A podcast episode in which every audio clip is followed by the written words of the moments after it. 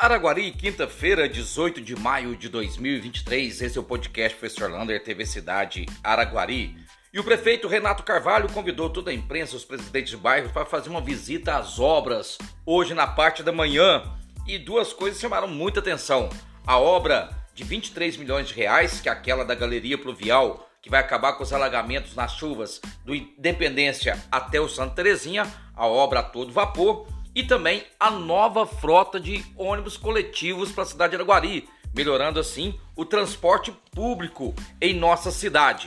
E o secretário de Obras falando que apenas 15% da obra lá da João Rodrigues da Cunha, aquela que vai para o Ouro Verde, foi feita ainda, devido a um projeto que estava faltando, as chuvas e também a falta de verba, que agora chegou tudo. Vamos ver se até setembro ele consegue entregar aquela obra.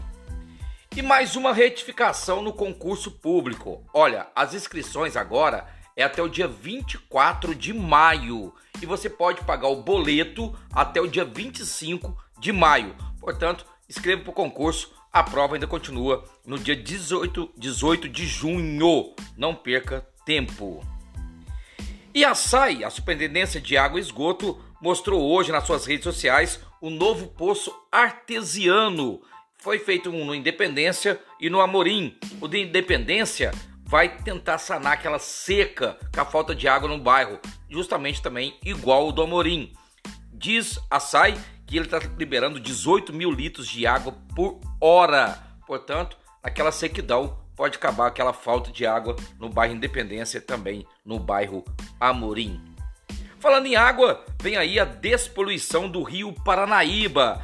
Aquele grupo de pessoas que vão ali no Rio Paranaíba, entre a divisa de Araguari com Anhanguera, fazer uma limpeza ali, chamando a atenção da importância de limpar os rios. Ele vai ser dia 3 de junho, 3 de junho.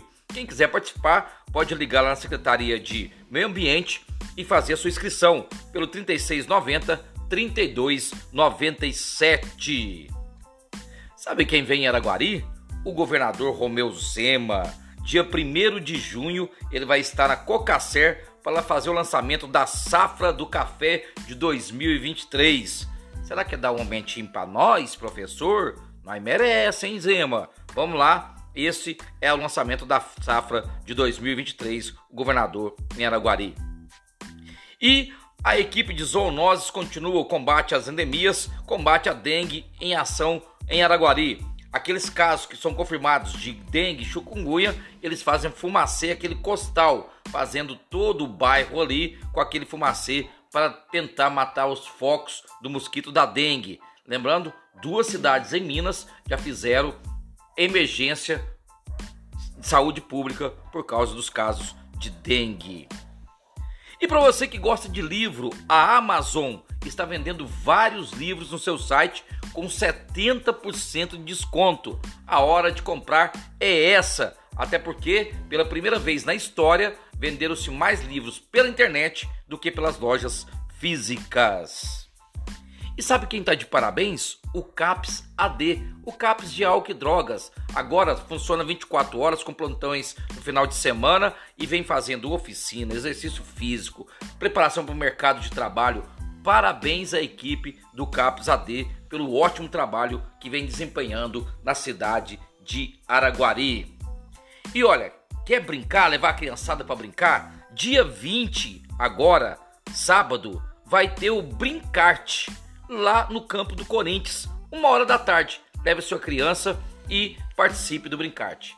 E para terminar o podcast, parabéns vai para o nosso grande amigo e irmão Nilton Eduardo. Ontem ele apresentou o plano de cargos e salários lá de Águas Lindas. E sabe que ele elogiou ele? A vice-presidente do sindicato de lá, pelo plano de cargos e salários e pelo aumento que, ao funcionalismo público de Águas Lindas. Nilton, orgulho, irmão. Um abraço do tamanho da cidade de Araguari.